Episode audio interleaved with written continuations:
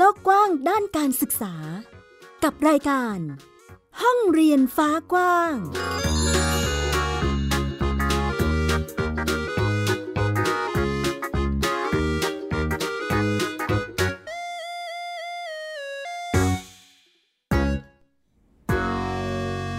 สวัสดีค่ะ ต้อนรับเข้าสู่ห้องเรียนฟ้ากว้าง กลับมาพบกับมิวไอยดาสนศรีที่นี่เช่นเคยไทย PBS Podcast ค่ะ เล่าเรื่องราวเกี่ยวกับการศึกษาให้คุณผู้ฟังได้ติดตามรับฟังกันในทุกๆปิตินะคะ วันนี้มีเรื่องราวเกี่ยวกับการเรียนรู้นอกห้องเรียน อย่างเช่น การปลูกข้าว หรือว่าการทำตลาดนัดให้กับเด็กๆ ได้รู้จักการค้าขายหรือว่าการสร้างรายได้ให้กับตัวเองค่ะ และอีกหนึ่งกระแสค่ะที่เรียกได้ว่าเป็นไอดอลของเด็กๆหลายคนนะคะ นั่นก็คือพี่ๆจากวง Paper Pan นั่นเองค่ะ ซึ่งเขาทำคลิปวิดีโอสอนการล้างจมูกให้เด็กๆดูนะคะ แล้วก็ปรากฏว่าเด็กหลายคนเนี่ยล้างจมูกทำตามพี่ๆเขานะคะ เราจะมาดูกันว่าปรากฏการณ์ที่เกิดขึ้นนี้ เกิดจากอะไรบ้างติดตามกันค่ะไทย PBS Podcast แค่ฟัง ความคิดก็ดังขึ้น แต่ก่อนอื่นนะคะ ขอชวนคุณผู้ฟังไปติดตามกิจกรรมนอกห้องเรียนของเด็กๆ ในแต่ละพื้นที่กันก่อนดีกว่าค่ะ กิจกรรมแรกวันนี้เราจะพาไปดูกิจกรรมที่เสริมสร้างทักษะชีวิต แล้วก็ปลูกฝังเรื่องของการรู้คุณค่าของข้าว ให้กับนักเรียนชั้นประถมศึกษาที่จังหวัดตรังค่ะ ซึ่งกิจกรรมที่ว่านี้นะคะก็จะเปิดโอกาสให้เด็กๆ เนี่ยเขามาเรียนรู้นะคะว่ากว่าจะกลายเป็นข้าวให้เราได้กินกันเนี่ยต้องผ่านขั้นตอนอะไรบ้าง เดี๋ยวเราลองไปฟังบรรยากาศการเรียนรู้ของเด็กๆกันค่ะนนั้นไปก่อนยกเมื่อนึงเอาเดี๋ยวยกยกเอาเริ่ม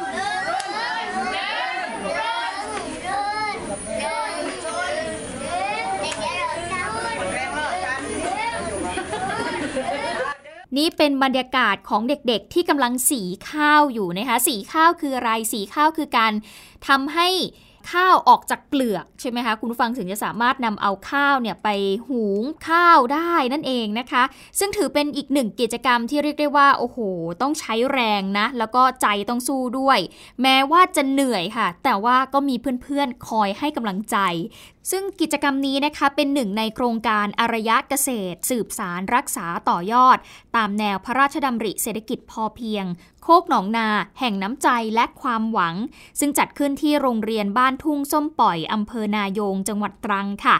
กิจกรรมนี้จัดมากว่า 1 ปีแล้วนะคะ โดยจะจัดทุกวันพุธค่ะ ซึ่งทางโรงเรียนเนี่ยจะมีการสร้างห้องเรียนอารยเกษตร เพื่อเป็นแหล่งเรียนรู้นะคะ แล้วก็เป็นเครื่องมือในการเสริมสร้างวิชาการ วิชาชีพ แล้วก็วิชาชีวิตให้กับเด็กๆค่ะ ซึ่งหลังจากที่ได้สีข้าวด้วยมือแล้วเนี่ยก็น่าจะทำให้เด็กๆหลายคนนะคะเขาได้เรียนรู้นะว่ากว่าจะออกมาเป็นข้าวซักเมล็ดเนี่ยนะคะมันไม่ได้ง่ายนะ มันผ่านกระบวนการที่เรียกได้ว่าต้องใช้แรงพอสมควรค่ะ เดี๋ยวเราลองไปฟังเสียงของเด็กๆ ดูไหมคะว่ากิจกรรมนี้เขารู้สึกกันยังไงบ้างเนี่ยนะครับเดี๋ยวบินด้วยเดี๋ยวเดี๋ยวเนี่ยหมดเลย เอามาคุณครู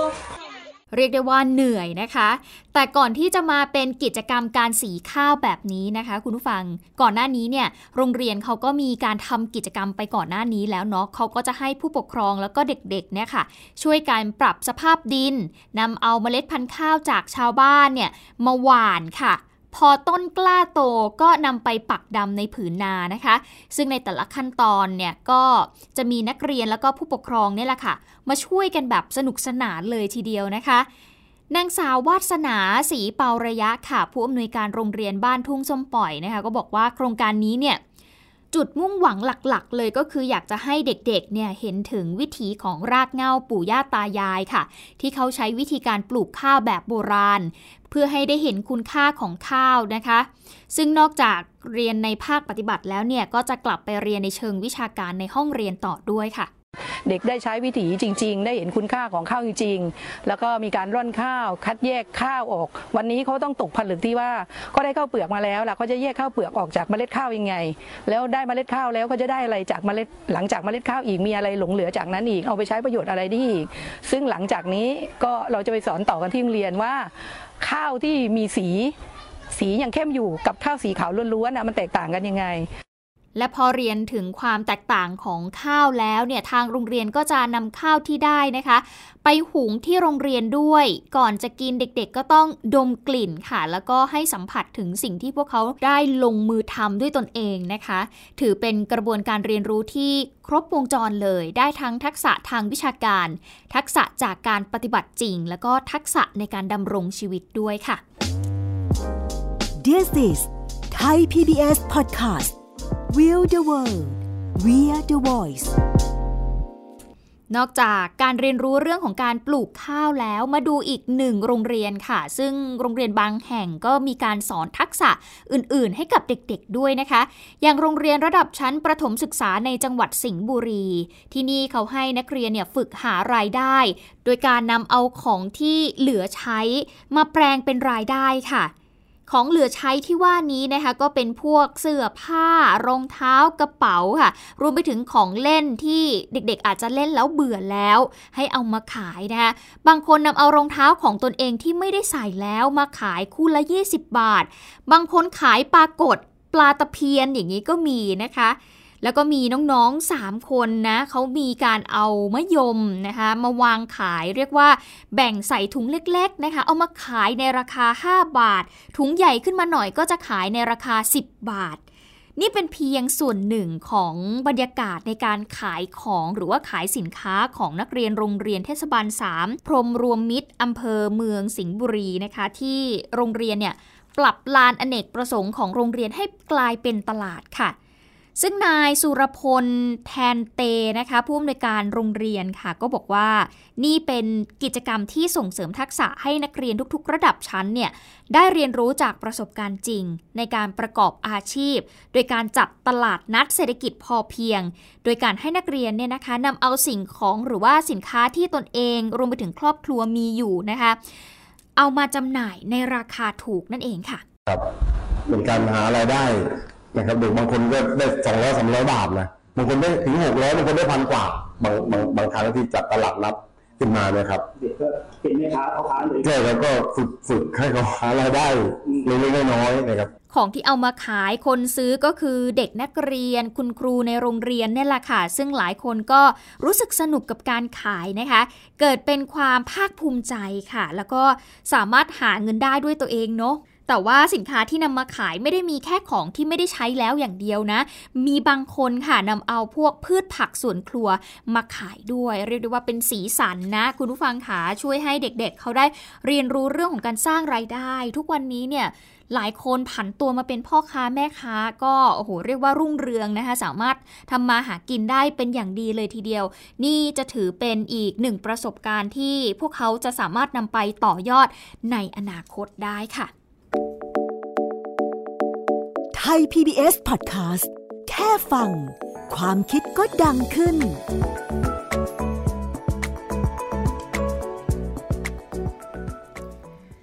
ทรงอย่างแบดนี่ถือว่าเป็นกระแสจนทำให้กลายเป็นไอดอลไปแล้วนะคะสำหรับพี่ๆวง Paper Plan นั่นเองนะคะ ซึ่งโอ้โหตอนนี้เรียกได้ว่า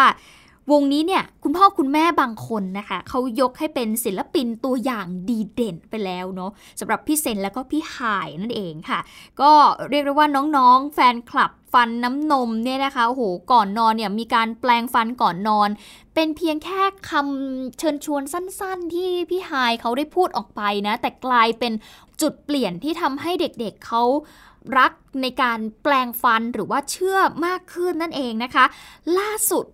มีคลิปล้างจมูกที่ปล่อยออกมาค่ะ ก็ทำให้คุณพ่อคุณแม่หลายบ้านเนี่ยเรียกได้ว่ายกให้เป็นตัวช่วยสำคัญที่ทำให้ลูกๆเนี่ยยอมล้างจมูกในช่วงที่ โอ้โห ฝุ่น PM 2.5 มันมันหนักมากในช่วงนี้นะคะ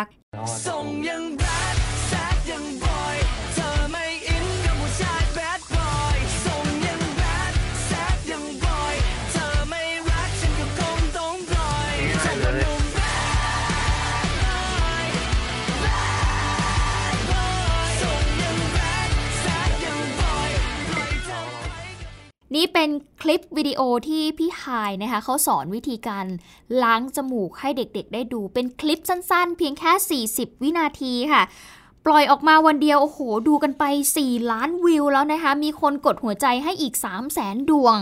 รวมถึงคอมเมนต์เนี่ยโอ้โหพุ่งกันไปเป็นพันๆแล้วนะคะ ซึ่งส่วนใหญ่ก็เป็นคอมเมนต์เชิงบวกค่ะ ซึ่งก็ชื่นชมนะคะที่ทำคลิปนี้ออกมา เพราะว่าทำให้แฟนคลับฟันน้ำนมที่บ้านที่คุณพ่อคุณแม่หลายคนเนี่ยโอ้โห ชวนล้างจมูก แต่ไม่ยอมล้างสักที แต่พอดูคลิปของพี่ๆเนี่ย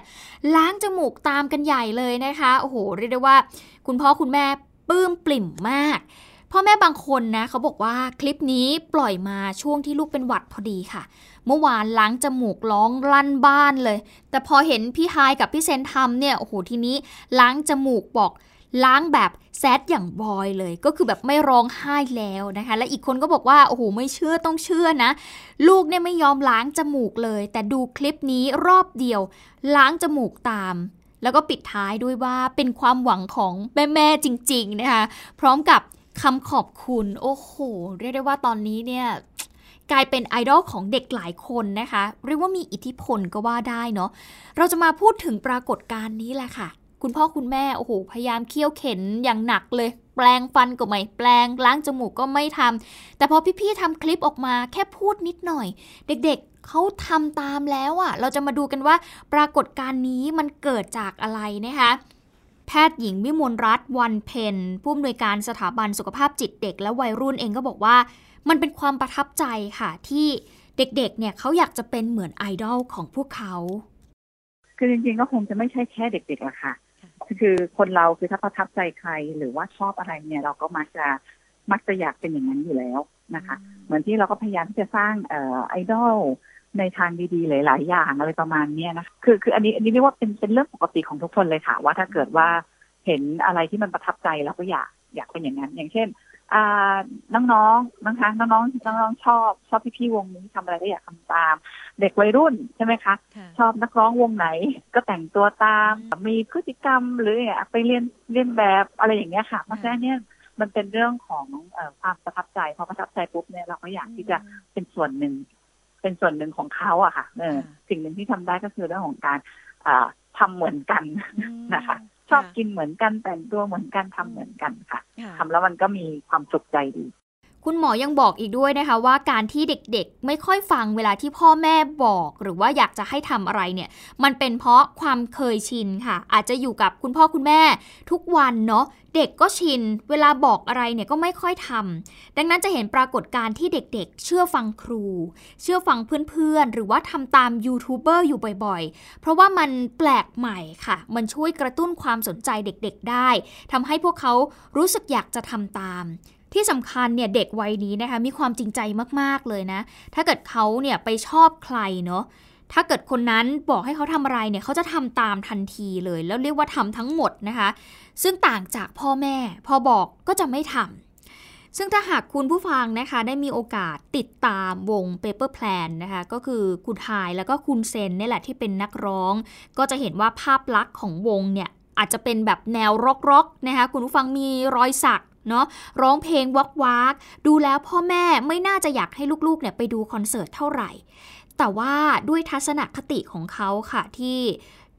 เมื่อรู้ว่าตอนนี้เขากลายเป็นไอดอลของเด็กเล็กนะคะ สิ่งที่ทำควบคู่กันไปก็คือเวลาไปออกคอนเสิร์ตเนี่ย จะพยายามแต่งกายให้มิดชิดไม่ไปเผยรอยสักนะคะ เพราะเขารู้ว่าเด็กวัยนี้เนี่ยชอบเรียนแบบ ก็พยายามจะทำตัวเป็นแบบอย่างที่ดีค่ะ เวลาสัมภาษณ์หรือว่าเวลาขึ้นเวทีก็จะไม่พูดคำที่ไม่เหมาะสม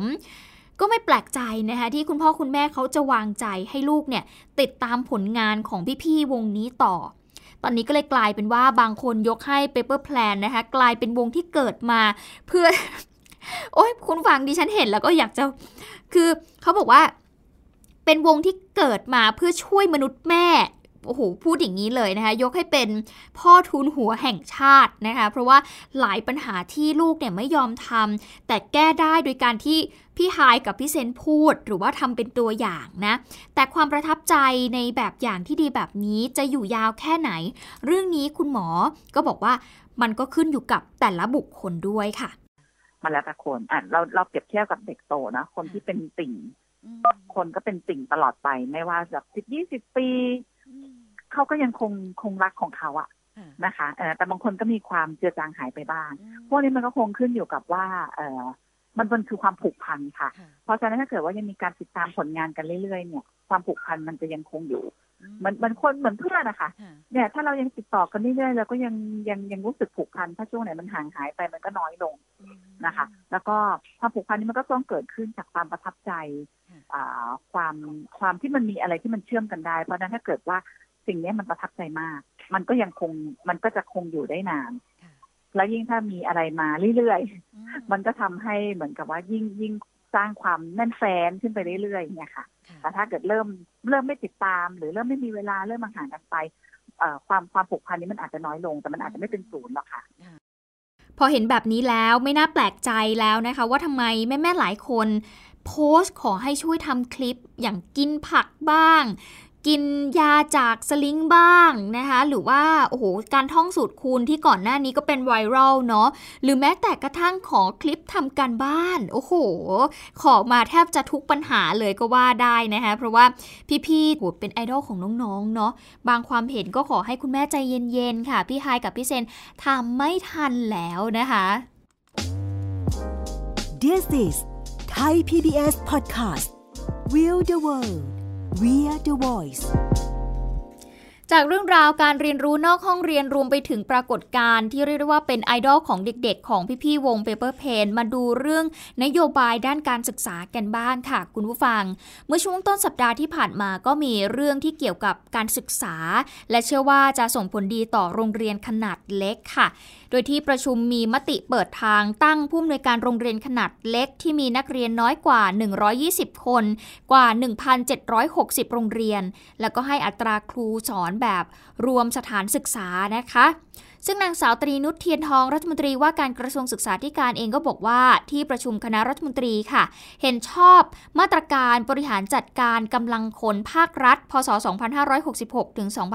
2570 ตามที่คณะกรรมการกำหนดเป้าหมาย และนโยบายกำลังคนภาครัฐได้เสนอค่ะ โดยเฉพาะโรงเรียนขนาดเล็กที่ไม่มีผู้อำนวยการโรงเรียน ที่มีจำนวนนักเรียนต่ำกว่า 120 คนเนี่ยให้สามารถมีผู้อำนวยการโรงเรียนได้ค่ะ ซึ่งปัจจุบันก็มีโรงเรียนที่มีนักเรียน 61 ถึง 119 คน อยู่ที่ 7,969 โรงเรียนค่ะ ในจำนวนนี้ไม่มีผู้อำนวยการโรงเรียนอยู่ที่ 1,760 โรงเรียน ดยมีการมอบหมายให้กับทางสำนักงงานคณะกรรมการการศึกษาขั้นพื้นฐาน และสำนักงานคณะกรรมการข้าราชการครู และบุคลากรทางการศึกษา ร่วมกันจัดทำรายละเอียดดำเนินการตามมติคอรมอนนี้ค่ะ เพื่อให้โรงเรียนขนาดเล็กดังกล่าวนั้น มีผู้ในการโรงเรียนโดยเร็วที่สุด ทั้งนี้นะคะการเพิ่มมาตรการจัดสรรอัตรากำลังตามเงื่อนไข เฉพาะกรณีดังกล่าวเนี่ยก็จะช่วยให้กระทรวงเนี่ยสามารถบริหารงานสถานศึกษาในการขับเคลื่อนภารกิจ การปฏิรูปการศึกษาและก็นโยบายสำคัญของรัฐบาลด้านการศึกษาได้ค่ะ โดยเฉพาะการแก้ไขปัญหาให้กับโรงเรียนขนาดเล็กที่มีจำนวนนักเรียนต่ำกว่า 120 คนค่ะอีกหนึ่งเรื่องค่ะเป็นเกี่ยวกับนโยบายการศึกษากันบ้าง ช่วงนี้ หลายพักการเมืองเองก็ลงพื้นที่หาเสียงกันอย่างหนักนะคะ เพื่อที่จะไปแนะนำนโยบายพักของตัวเองให้ประชาชนเนี่ยเขาได้รับรู้กัน วันนี้เราเลยจะพูดถึงนโยบายด้านการศึกษากันบ้างค่ะ ว่าแต่ละพักเนี่ยให้ความสำคัญกับเรื่องนี้มากน้อยแค่ไหน กระทรวงศึกษาธิการถือเป็นกระทรวงที่มีงบประมาณมากเป็นอันดับหนึ่งนะ คุณผู้ฟังเมื่อเทียบกับกระทรวงอื่น ๆ ค่ะ ซึ่งได้งบประมาณอยู่ที่ 325,900 ล้านบาท จากงบประมาณทั้งหมดในปี 2566 นะคะ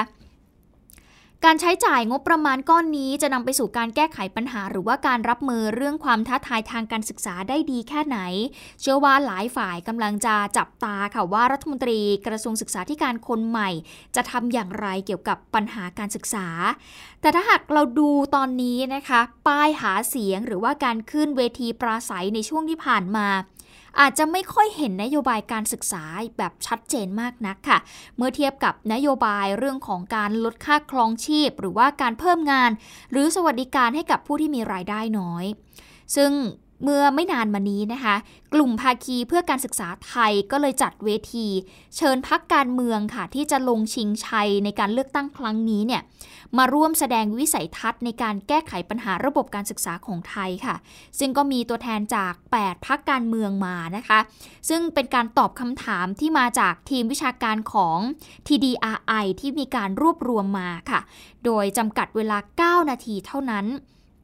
ซึ่งก็คล้ายๆ กับเวทีนางงามเลยนะคะ แต่ละคนทำกันบ้านมาดีแค่ไหน เดี๋ยวเรามีบรรยากาศบางช่วงมาให้คุณผู้ฟังได้ฟังกันค่ะ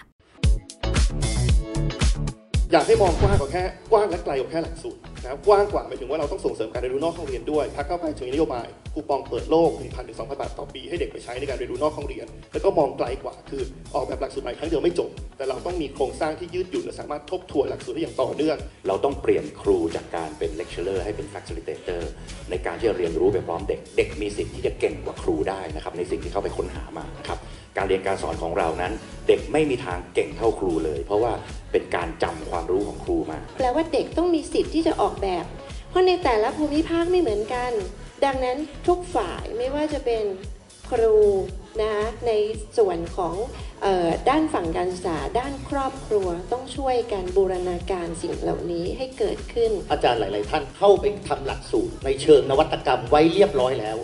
ไม่ได้มีอะไรแปลกใหม่ ถ้าเราจะต้องไปรอเออพรบนวัตกรรมตัวใหม่ที่จะต้องออกไปติดที่สสสวอันนี้ต้องเปิดทางให้ผ่าน ถ้าพรรคประชาธิปัตย์ได้มีโอกาสเป็น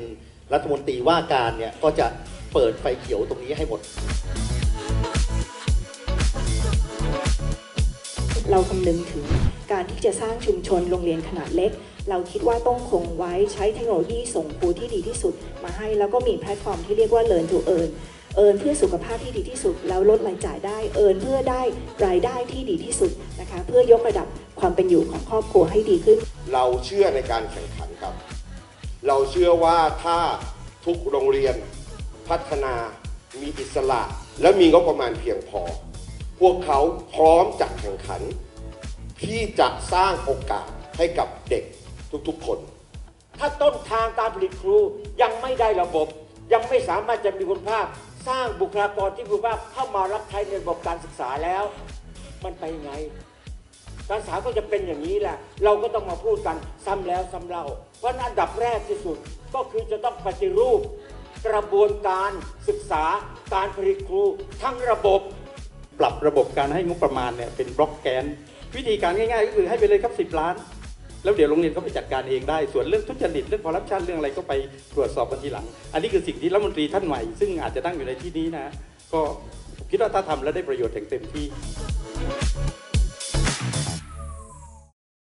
จะให้นักการเมืองมาตอบคำถามการศึกษาใน 5 ประเด็นก็อาจจะน้อยเกินไปเมื่อเทียบกับปัญหาที่สะสมมาอย่างยาวนานนะคะ หลายคนก็เลยมีคำถามไปถึงพรรคการเมืองต่างๆ ถึงความจริงใจ แล้วก็จุดยืนทางการเมืองที่ถ้าหากเข้ามาจะสามารถสะสางปัญหาในระยะเร่งด่วน หรือว่าในระยะยาวอย่างไรบ้าง แต่ละคนฝากการบ้านอะไรลองไปฟังกันค่ะ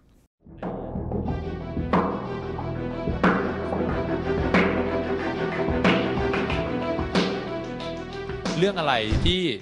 ในความคิดของท่านเนี่ยที่เป็นเรื่องที่สำคัญที่สุดในการที่จะลงมือเปลี่ยนแปลง ชัดเจนที่สุดเรื่องของการศึกษาไทยใน 4 ปีที่ท่านจะมาเป็นรัฐบาลนะครับ แล้วสิ่งที่ผมคิดว่าเป็นเป็นเรื่องที่ประชาชนอยากอยากอยากที่จะรู้เนี่ยคือพอเรามีภาพฝันแล้วเนี่ยการจะทำอย่างไรเพื่อให้เราสามารถที่จะเปลี่ยนแปลงได้จริง ในฐานะผมเนี่ยที่เป็นนักเรียนในต่างจังหวัด จึงได้เห็นสภาพการเรียนรู้ของเด็กในต่างจังหวัด และเห็นความด้อยโอกาสของเด็กที่มีความสามารถในด้านต่างๆ แต่ไม่ได้รับการสนับสนุนจากสถานศึกษา ไม่ได้รับการสนับสนุนมากนัก จากสถานศึกษาหรือหน่วยงานทางการศึกษา เนื่องจากเหตุผลบางประการ เช่น ความจำกัดในด้านเทคโนโลยีหรือด้านต่างๆ และท่านคิดว่าเราควรเริ่มแก้ปัญหาพวกนี้ อย่างไรให้ตรงจุดและมีประสิทธิภาพมากที่สุด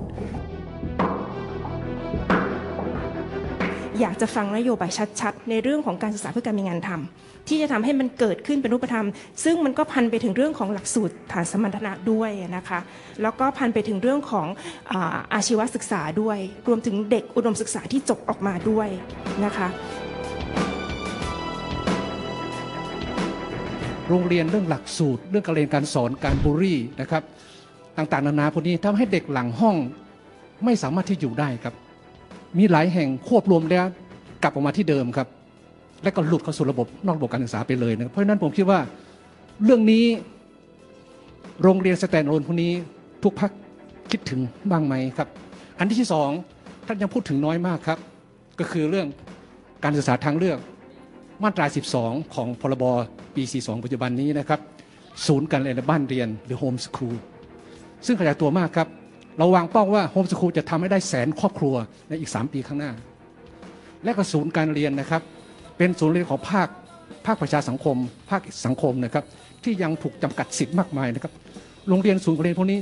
ช้อนรับเด็ก drop out ครับ ตกหล่นแม้กระทั่งสถานพินิษนะครับ แต่ไม่ได้รับความสนใจจาก ภาครัฐเลยนะครับและจำกัดสิทธิ์ในการเติบโตด้วย ไม่มีงบประมาณด้วยครับ